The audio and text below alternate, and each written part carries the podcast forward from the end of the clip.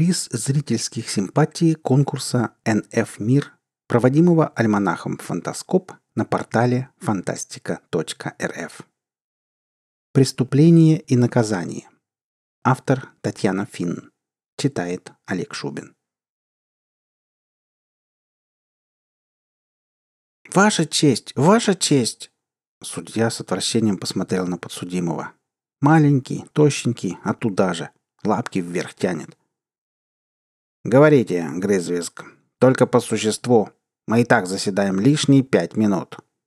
Подсудимый умильно мигнул. Выпуклые желтые глазки затянула белая пленка, смахнула скупую слезу. «Ваша честь, я прошу досрочного освобождения». «Суд предупреждает вас, гражданин Грызвизг.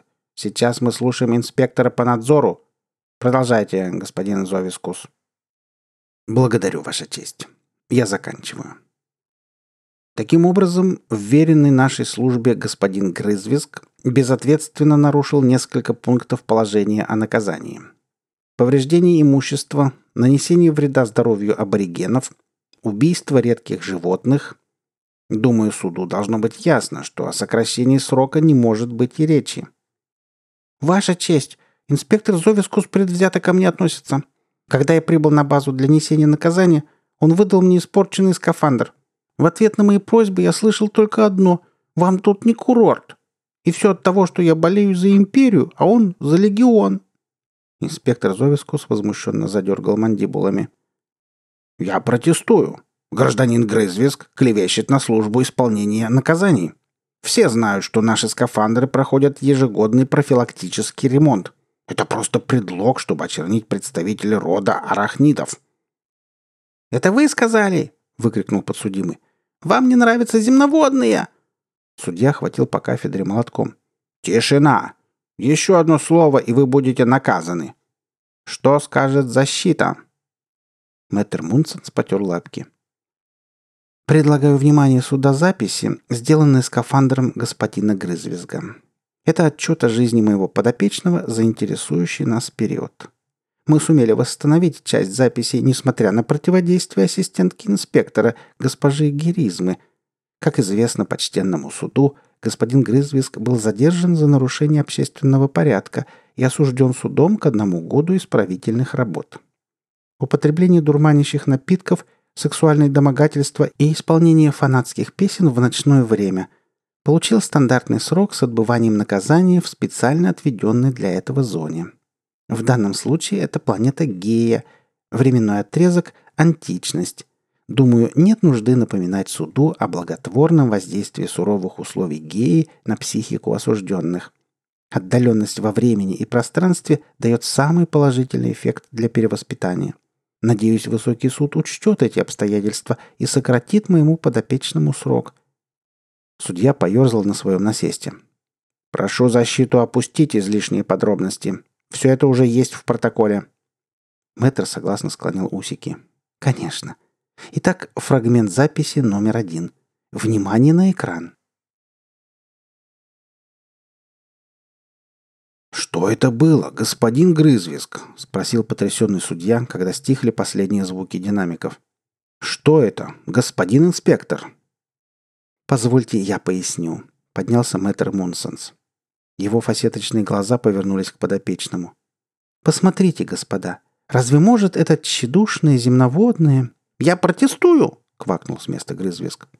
«Повторяю, разве может этот тщедушное земноводное...» — невозмутимо продолжил защитник.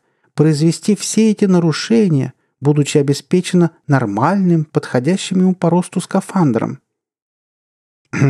«Скафандр действительно великоват», — пробормотал судья, потирая клюв. «Вот именно, господин судья! Разве стал бы господин Грызвиск, будучи в здравом уме, ломать конюшню вместо того, чтобы чинить ее? В результате неисправности, да-да, господа, неисправности, предоставленного моему подзащитному скафандра, жилища горожан оказались залиты фекалиями». «Ваша честь, я протестую!» — вскочил инспектор. «Защита искажает факты. Подсудимый самовольно пробил дыру в речной дамбе». «Вы должны предупреждать подопечных о расположении выгребных ям в указанном районе», — кротко улыбнувшись, заметил мэтр Мунсенс. Мой подзащитный не обязан это знать. «У меня рука дернулась», — возмутился Грызвиск. «Я сам искупался в этом... в этих... Э, фекалиях». «А кто гонял вымирающую лань по всему лесу, вместо того, чтобы накормить?» — выкрикнул инспектор. «Кто загнал бедное животное до полусмерти?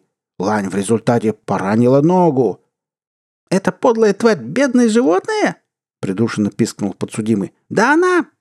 «Давайте посмотрим следующий фрагмент», — предложил мэтр, прижав правой средней лапкой плечо подсудимого. «Хорошо», — судья недовольно почесал клюв. «Показывайте».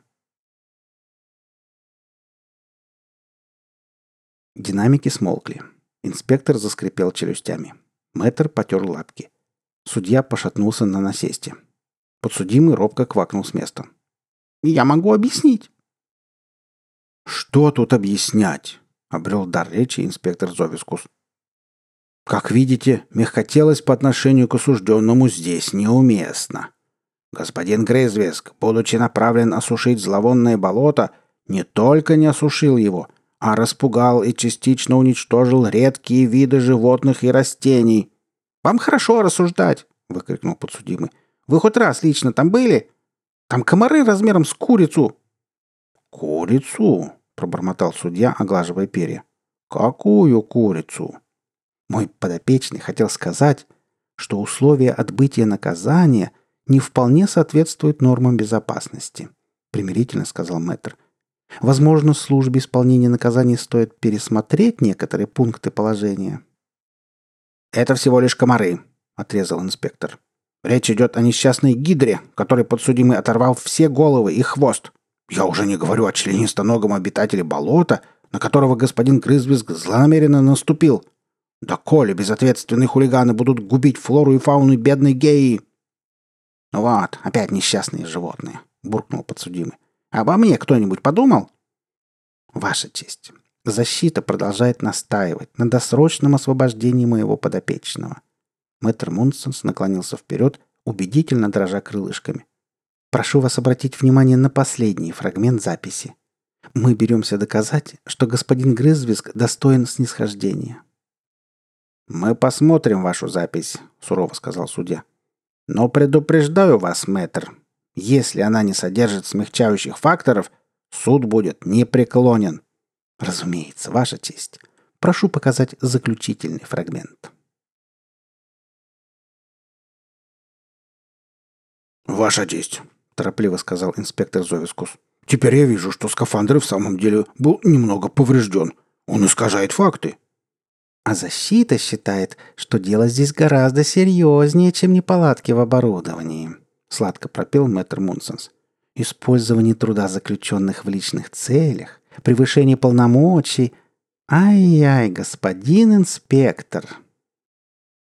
«Господин Грезвеск, вам есть что сказать?» Судья повернул клюв к скамье подсудимых. Грызвиск поднялся с места. «Ваша честь, откуда мне было знать, что это питомец самого господина Зовискуса? Он сказал, собачка потерялась, надо найти и привести. Ну, я и привел. Кто ж знал, что она в скафандре? Еще за руку тяпнула, едва силикетовый рукав не порвала. Зара... Я ей шею сдавил немного, ну, просто попугать. Клапан пережал, так она чуть лапы не откинула. Еле откачал. Закон запрещает вывоз и содержание домашних животных на примитивных планетах. Как бы, между прочим, заметил мэтр Мунсенс, невинно глядя в потолок и потирая лапки. «Я могу все объяснить», — проскрипел инспектор. «Сейчас мы слушаем подсудимого», — оборвал судья. «Продолжайте, господин Грызвиск». «Ну, веду я эту тва... Э, собачку, а впереди гора.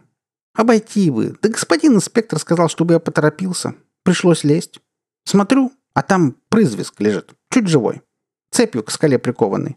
«Спасите!» — кричит. «Погибаю!» Скафандр протекает, дышать нечем, хожу под себя — а тут еще птица местная, здоровая такая, пикирует, того, гляди, заклюет. Я скафандр-то и активировал. Шмальнул в пташку с 10 метров, только перья полетели. Признаю, Ваша честь, нарушил положение. Применил оружие в личных целях. Грызвиск жалобно шмыгнул. Ну, виноват. «Ваша честь», — торжественно выговорил мэтр Мунсенс. «Защита просит слова». Дождавшись кивка судьи, Мэтр заговорил, глядя на поникшего инспектора.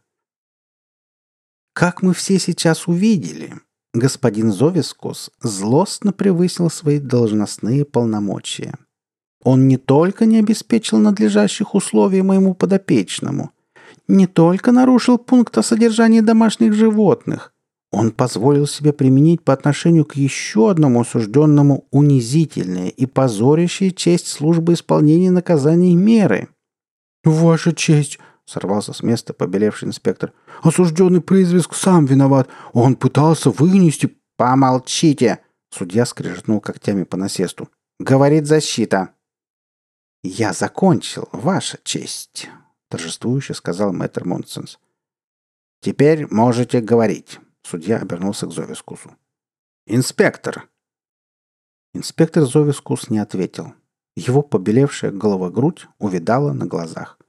Хищно загнутые мандибулы судорожно сжались и втянулись внутрь ввалившегося ротового отверстия.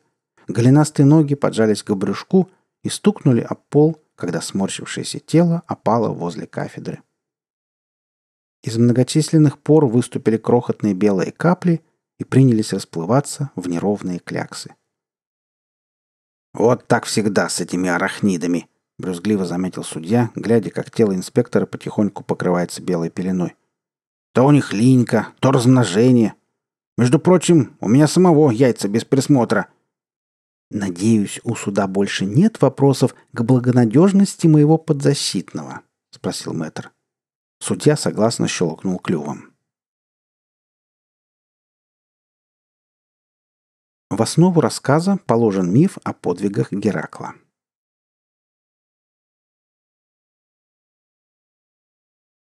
Вы слушали рассказ «Преступление и наказание».